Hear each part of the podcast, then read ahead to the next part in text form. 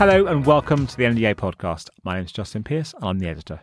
Today's podcast is one last series called NDA Meets, where we sit down and chat to some of the most interesting people in our industry. And today is a double header. I'm joined by Richard Ottaway from ShareThrough and Harvin Gupta from Scope 3. So we're going to sit down and talk a bit about sustainability, what's happening in the market, how it's being addressed, and how Richard's partnership with Harvin's company is helping change things. So before we get into the discussion, let's have a quick intro from each of you. Uh, Richard, do you want to tell us who you are, where you work, and what you do there? Sure. Thanks, Justin. So, yeah, I'm Richard Ottaway. I'm the GM of uh, ShareThrough and EMEA. I joined the business back in March, and uh, my remit is to help grow the business over here in EMEA. Uh, we started off in the UK, and we're going to start to expand uh, a little bit further next year into other markets like France and Germany. Amazing. Thank you. And Harvin. Hi, I'm Harvin and I head up commercial partnerships at Scope 3. So I spend my time talking about sustainability and mainly speaking to SSPs, DSPs, ad networks and publishers. So, sustainability in the ad tech industry, it, it couldn't be hotter. I think probably about the last 18 months, it's really ramped up. Two years ago, I guess it wasn't a subject under much discussion.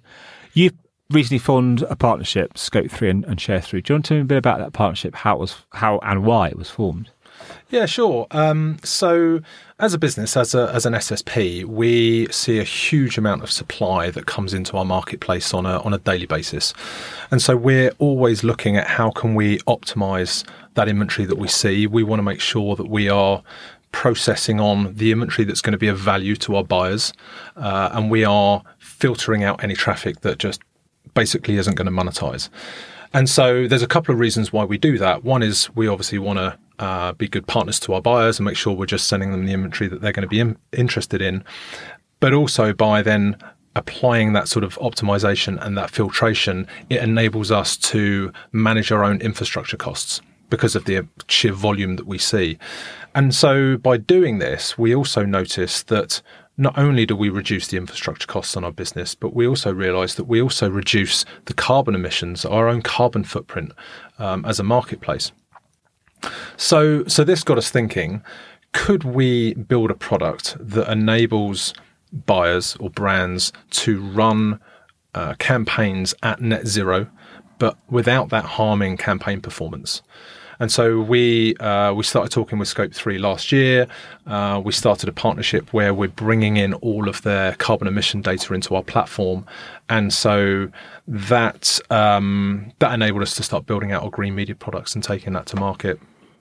And uh, yeah, so now with that carbon emission data, it enables us to really sort of measure and calculate what we need to do and how we can work with buyers to decarbonize those campaigns. Okay. Harvin, obviously, 3 was set up to address this this very problem.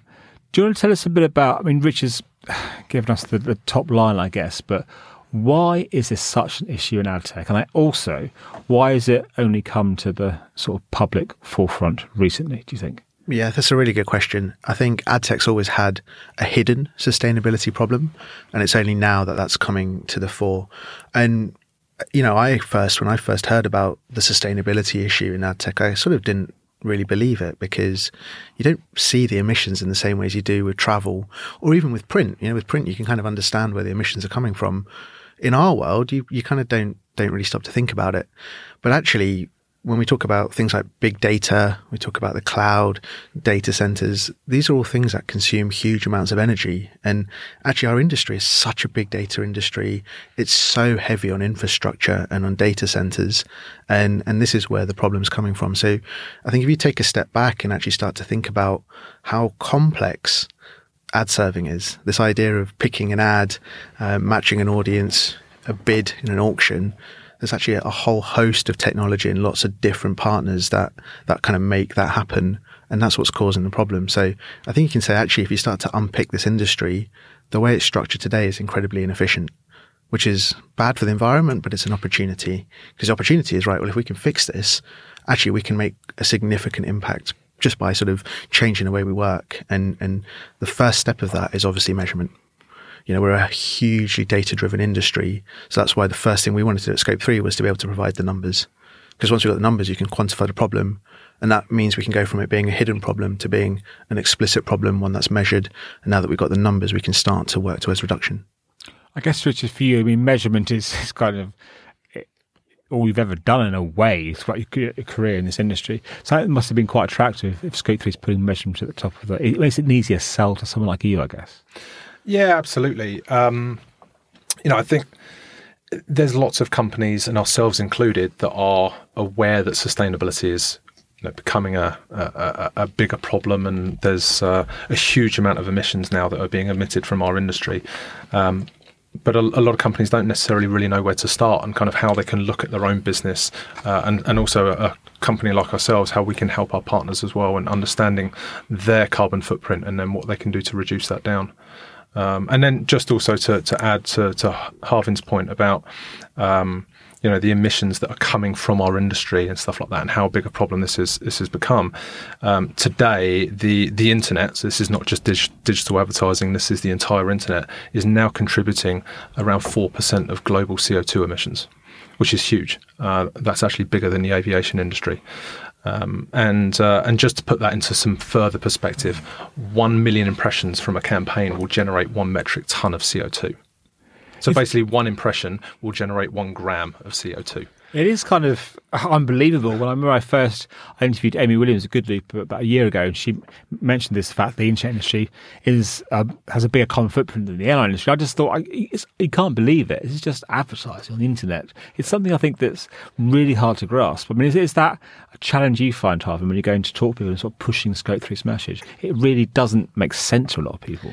I think that's changing. So, you know, I joined in May and the amount of, I think that the kind of industry's changed a lot even since I joined in that short time because I think we've been quite vocal um, but actually, if you look at what's happening in society and, and, you know, the wider world, there's a real push towards green.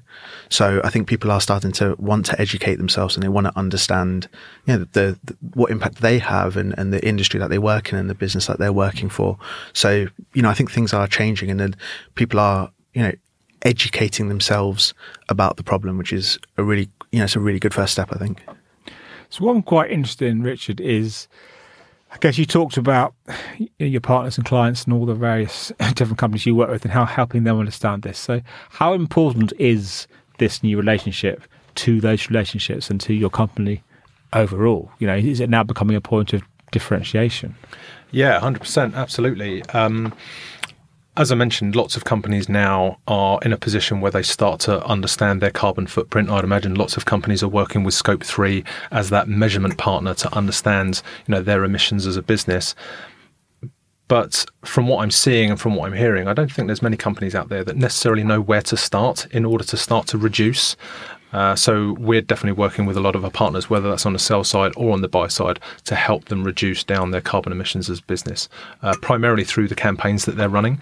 But we're because of that emission data, we also now can start to work with them to help them understand what their carbon footprint is and what changes they could make to their business to become more efficient. And I think one of the challenges that we have as an industry over the years, um, as uh, as, as an ecosystem, we've created a huge number of different supply paths in order to try and monetize a user on a given website. And the reason for that is because there's a number of different uh, sort of micro auctions that take place during that uh, within that supply path. So the DSP they conduct their own auction they're determining from that bid request who the user is, who it's most applicable for for their advertisers, and the bid that they then want to respond with. The SSP is then running their own auction to determine all of those bids that they're seeing, who's the most eligible buyer and the strongest price, and they're submitting that. And then the final auction takes place within the publisher's ad server. And so, as a result of that, from a publisher's perspective, there's not enough liquidity within the ad server you know, the SSPs are only returning one bid at a time, if at all, because they don't respond 100% of the time. And so publishers, in order to continue to grow their revenue, they've added more and more partners. Um, and also then to get because there isn't enough liquidity to bring in more pricing into their ad server so they can start to understand the value of their audiences which is hugely useful for them because then they start to understand right which particular audiences are um, valuable to which buyers and which brands and things like that and they can start to form partnerships. But as a result of that by adding more and more partners that's creating a huge number of supply paths for a given request potentially thousands um, and so, obviously, that's why I think sustainability has become such a big problem today. It, it also shows the connection between kind of fixing for sustainability and a very closely related topic, which is buyers looking at SPO and trying Yes. to figure out Mhm. the best path to supply. But the flip side as well, publishers thinking about demand path optimization, because if you're a publisher and you're thinking through, okay, I need to start reducing my carbon footprint, what's the most impactful thing I can do? Well, thinking through the, the different demand paths that you make open can have a significant impact on your, your kind of carbon footprint. So what? I mean, I get SPO, DPO. That essentially that is kind of doing the doing the job in in a way, uh, sort of as as a secondary benefit to to making more money, I guess. But Richard, you, you talked about helping your partners do things differently, reduce the carbon footprint. Give me some real world examples. What what can should they be doing? What do you see happening? Um, so, because of the uh, emission data that we have that now sits within our platform, part of that is to then obviously calculate what the emissions will be for a given campaign and then what we need to do to compensate for that campaign so it can run at net zero. So, that's part of that. But then also, how do we continue to utilize that emission data to help our partners? So, as an example, um, in the not too distant future, we'll be able to start providing benchmarking reports to our publishers to say, right, based on the data that we see, this is your carbon footprint as a business, and this is how this compares to your peer set. So if you're a news brand, this is your carbon footprint as a business, and all of the other news brands that we see within our marketplace and the emission data that we have against them, this is how you compare to them. And if you're greater than that benchmark, you probably want to start doing something about it because it will get to the point if we're not there already where publishers will it will start to harm their revenue because they're either being removed from plan or whatever it might be. So um, yeah, if they're being too wasteful, then it's going to start to harm harm revenue. When you say do something about it, what should they do?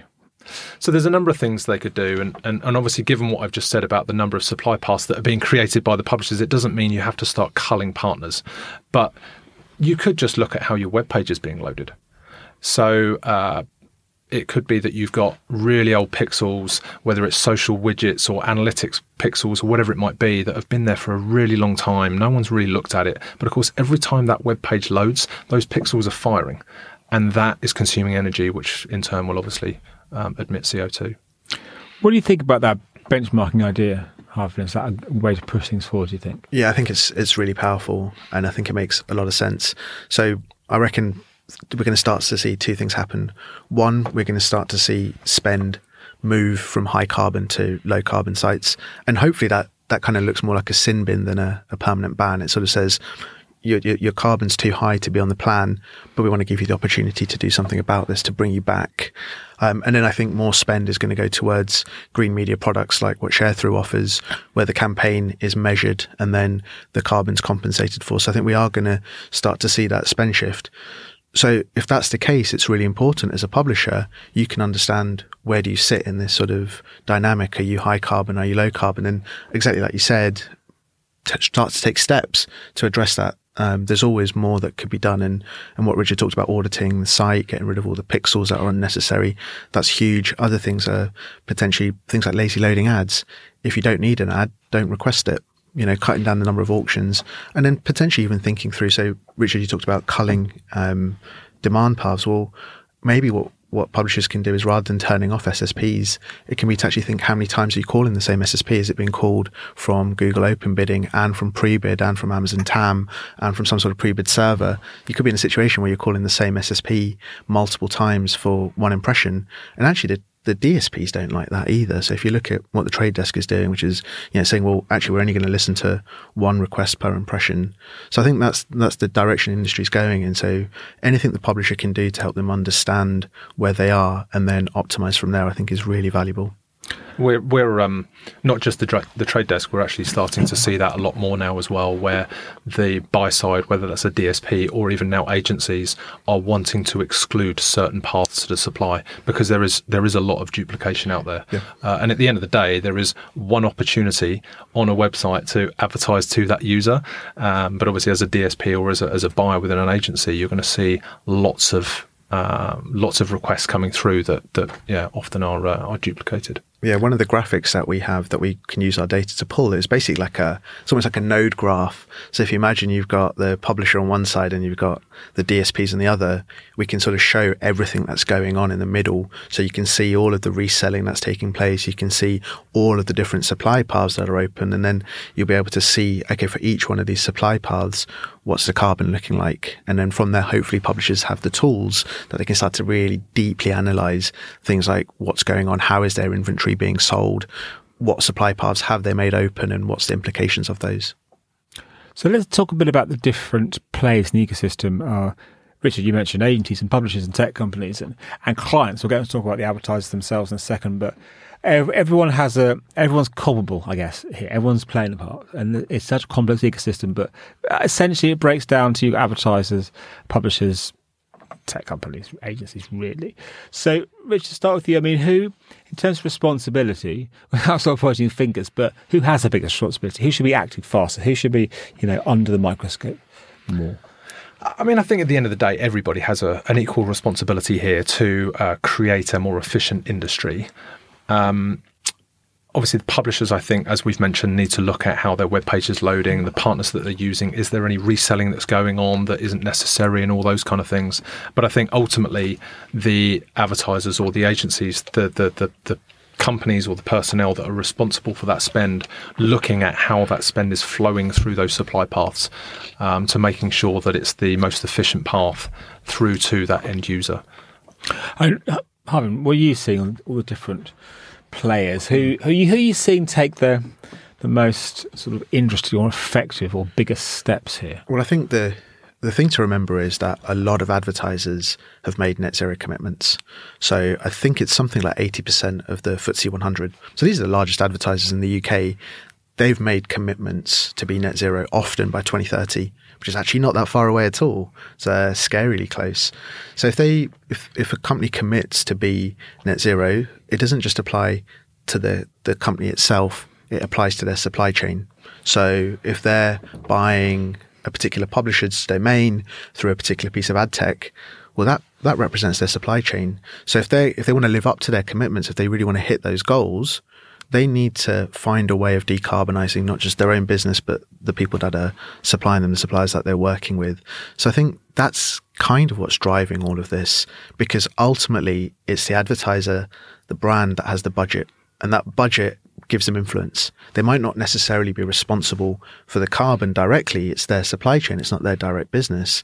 But the fact that they have these budgets and they can use those budgets to kind of influence the type of behavior they want to see makes advertisers in a really powerful position, which has always been the case in this industry. So the ones that have made these commitments, now that they've got the tools and the kind of things like green media products, the, the, the products are available for them to start to actually show, well, this is my plan. This is how I'm going to decarbonize my supply chain.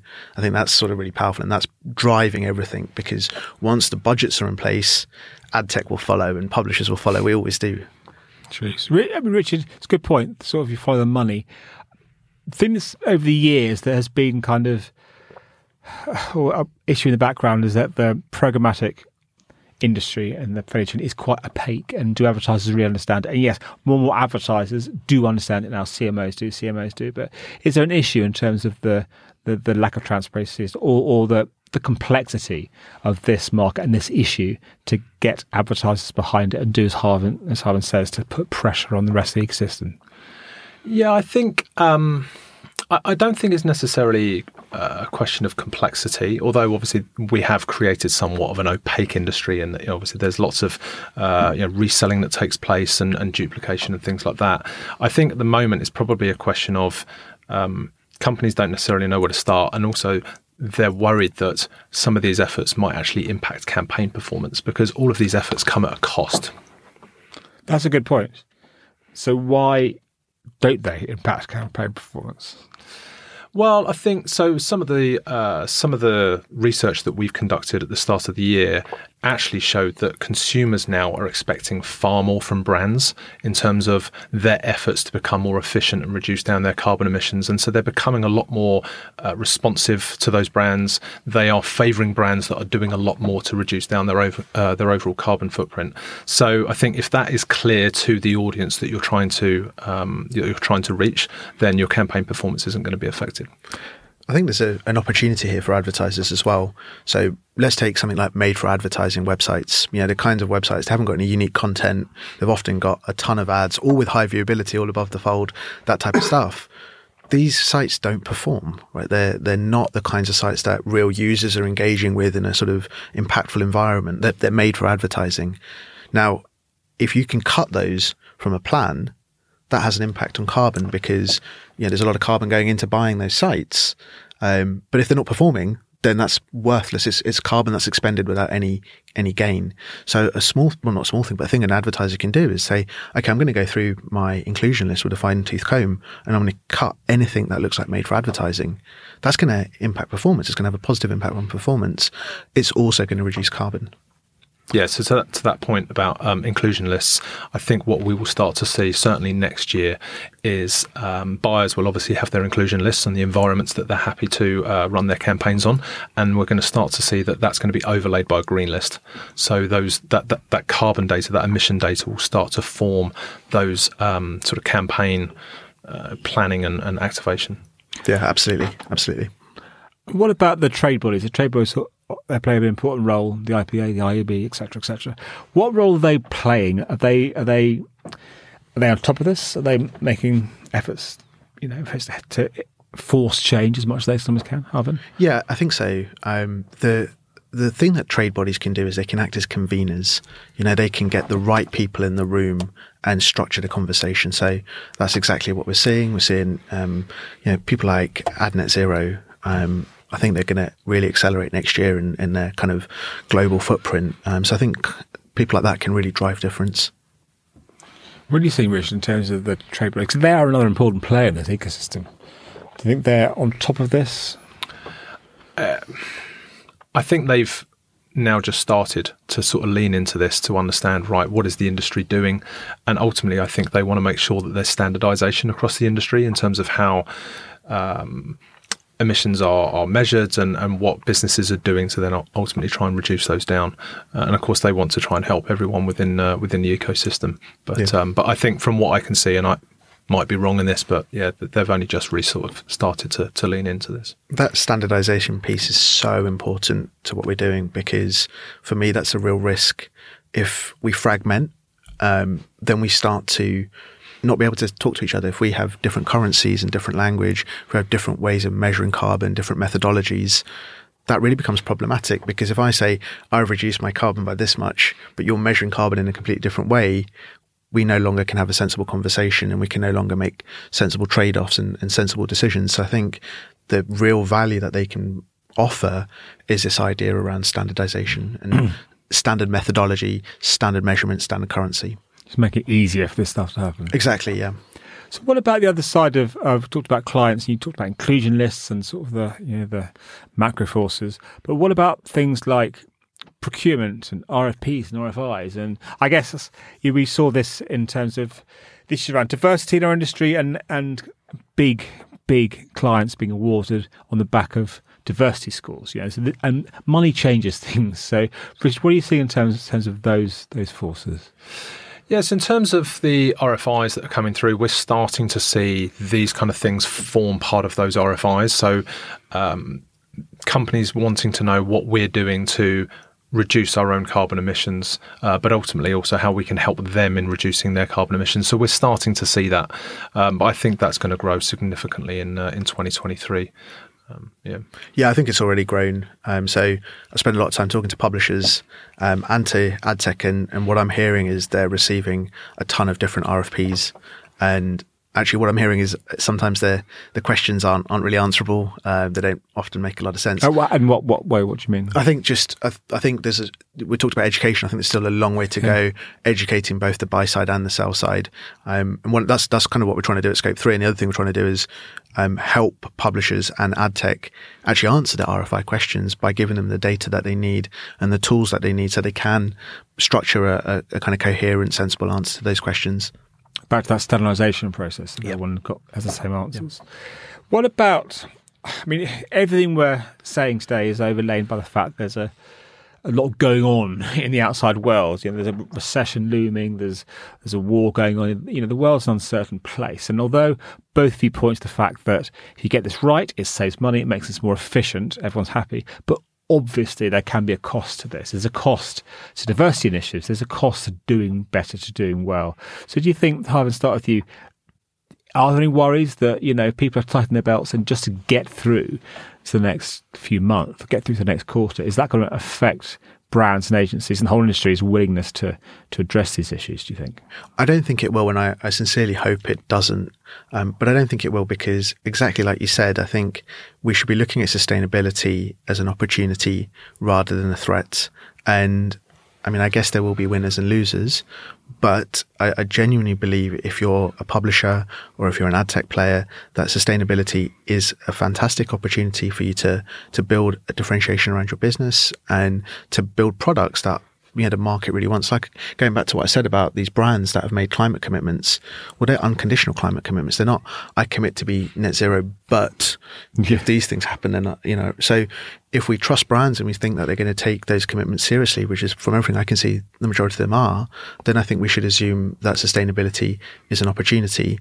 And, and we also talked about some of the other benefits. So you know, really small things. If we talk about getting getting rid of unwanted pixels off your site, well, what impact does that have? It means your page loads faster, you have better user experience. Often, everything we talk about in sustainability has positive Im- business implications outside of sustainability. Um, but sustainability is such a important topic that it drives change in all the other areas. It kind of means that you know, a publisher might think, well, getting rid of those pixels isn't my number one priority for engineering because it's now part of the sustainability conversation, it does become much more important. So I think it can drive the kinds of behavior that are going to be positive for the business across the entirety of the business and sustainability as well. And just to um, also to touch on uh, the point you made, obviously about these commitments, uh, and Harvin, I think you also mentioned about the date 2030. So a lot needs to be done over the next six years, right? And there's been a lot of you know, scientists, uh, climate uh, experts, and all these kind of people who have said that a lot needs to be done by 2030 and 2050. And and the reason for that is by 2030, these experts have said that we need to halve our carbon emissions as a as a planet, and then also by 2050 we need to be at net neutral in order to control global warming. So it's not a question of you know cost or anything like that. It's a question of these commitments have been made and these things have to be done. So also from from our industry, all of these little things that we can do in terms of understanding our carbon footprint as a business, what we can do to reduce that, whether it's page load speeds or the paths that you choose or the partners that you work with or whatever it might be, um, all of these things are going to really help in terms of you know, us reaching our goals by these certain dates. So yeah, it's hugely important. Okay, so in terms of um, what's happening, the effectiveness of what's happening, talk about different parts of the ecosystem. But I'm interested, what's the what the differences geographically? But I mean, we're sitting in London. Uh, I guess you you both operate in business that sort of straddle the globe. But how are the differences between the UK and America and you know, the Middle East? Or what are the differences? Are there areas of the world that are particularly far ahead here, and or do because our in, because our in internet because our, because our industry is by default global, does that help make things easier to change? Richard, what are you saying? Yeah, from what I'm seeing, I think uh, the UK is probably a little bit further ahead than the US or the rest of the world. Um, definitely seeing a lot more in terms of that education on ad tech's impact on our climate. And that is also then being mirrored in terms of what we're seeing from brands and agencies, um, you know, asking about our sustainability solutions and things like that. So I would say the UK seems to be a little bit further ahead, but I would imagine, you know, all of the other markets will catch up very, Catch very up. quickly. Yeah, I'd agree with that. I would say UK, France has a very advanced climate conversation. Australia um, had a, a recent step change in their attitude towards the climate, um, which has been great to see. And you know, even when I joined in May, the kind of sentiment was that the US is a bit behind. But actually, I think they've caught up really fast. I think potentially had a bit of a Trump hangover that they've, they've now started to get past. Um, so the the conversations I'm having with folks in America, I think, are rapidly, you know, coming onto par with with what I'm speaking to in Europe. I also uh, heard recently that in France, they're across some of the major cities around France, they're currently trialing not running digital out of home after 10 o'clock at night, Okay. just to see again what impacts that has. Um, so, yeah, I think we'll see a lot of things like that sort of being trialed and, and tested over the next uh, sort of 12, 24 months. So one thing that's globally uh, sort of significant everywhere is the change in generations. We've got a new generation now, and also what's the same everywhere is that talent is difficult. You know, everyone's staffing up. People find it hard hard to find staff, and we know from all the research done that different generations, the millennials and Gen Z now, environmental concerns are, are paramount. They understand now. They're more they're more questioning of brands, they're more questioning of everything in their lives. So I guess do these sort of moves towards sustainability from both of you make it potentially easier to get people on board with your own company, Richard? Yeah, I think so. I think, uh, as I say, in terms of that education, that's definitely uh, come through a lot over the last uh, couple of years. Uh, I don't know if they're providing education around these things at school and things like that, but definitely, I think people are becoming a lot more conscious. And um, I wouldn't be surprised if uh, you talk about your sort of hiring talent and things like that, that these start to form people's questions when Yeah. they come in. And definitely, what I'm seeing at the moment because of the um, the recruitment market, you kind of almost get a sense that you're being interviewed Yeah. rather than the other way around, and you're interviewing a candidate for your for your business. Um, and so, yeah, I wouldn't be surprised if people start asking these questions about what are you doing to try and be more efficient and more um, sort of climate friendly. It's and- fa- yeah, fascinating where the forces come from, and yeah, they're coming from people that are interviewing you, you for a job, and vice versa. What are you seeing, Harvey? So, from the brands that we talk to, we're hearing that sustainability is a retention and a recruitment issue. And um, exactly like you're saying, the younger generation, this is really important for them. And they don't want to work for companies where they feel that this is going in the wrong direction. They they want to feel proud of what they're doing. They want to work for purpose driven, mission driven companies, and sustainability is a, a huge part of that. So um, definitely, I think it's it's a, it's a key thing for a brand to be able to say this is one of the benefits of working with us. You know, we are taking sustainability seriously. Fantastic. Look, we've covered loads of ground coming towards the end. So, I don't know what I'd like to get from both of you. You're, look, you're both at the forefront of this. Your companies are both doing amazing work in this space, and it's far more than lip service. But what would do you want to see in the next year, next six months? Give me a timeline. What do you want to see achieved with this frame in our industry? Richard, starting with you. Yeah, I think for next year, I think now a lot of companies now understand what their emissions are as a as a business. Um, I think a lot has been done in that area, but next year, what I would like to start, what I would like to see, is lots of companies now start to actively try and reduce their emissions now that they understand what that is, and I think that's something that we will see accelerate next year. Um, so, and, and obviously, Sharethrough and Scope3 are working with a lot of brands and agencies to help clean up me- media. Um, so, I expect this to yeah grow significantly next year. How optimistic are you? You, you obviously are because of what you're doing at Sharethrough, but I mean, how optimistic for the next year? What's going to be achieved in 12 months? Can anything really be achieved in such a short time frame?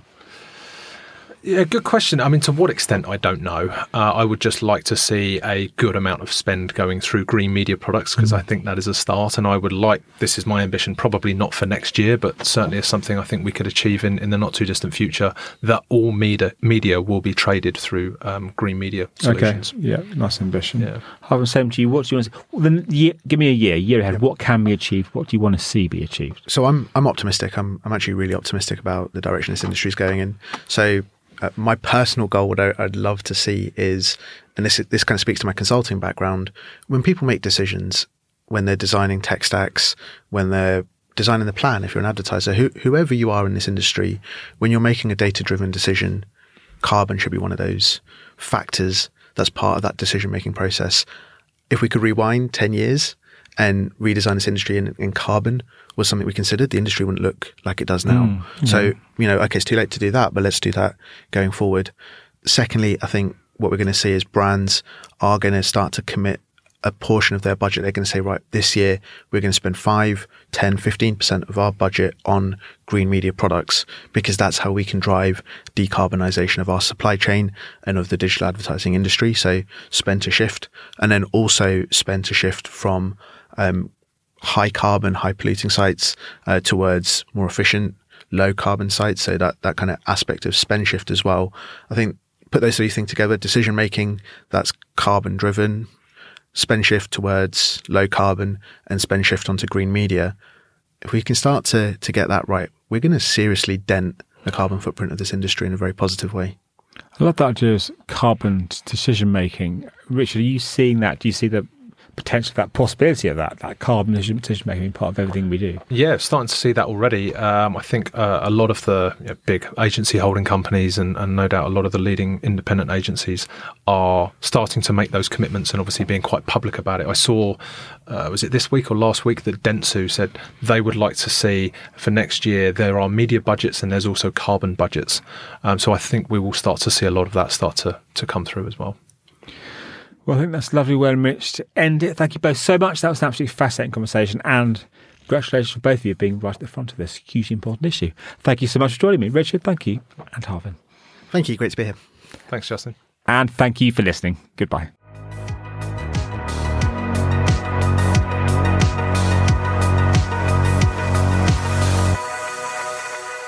This podcast is a new digital age production.